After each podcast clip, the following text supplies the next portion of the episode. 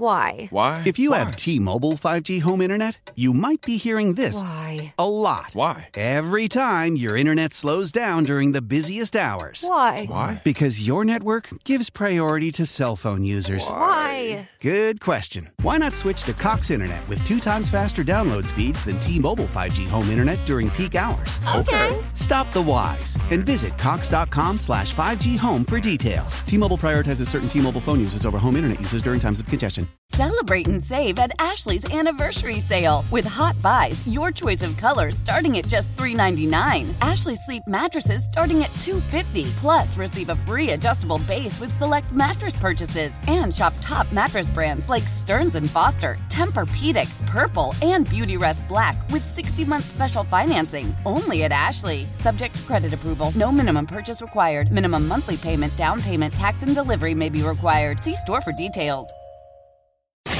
Jumpin' Jeff and Amanda. Afternoons on 98.5 KRZ. I Facebooked about this this morning.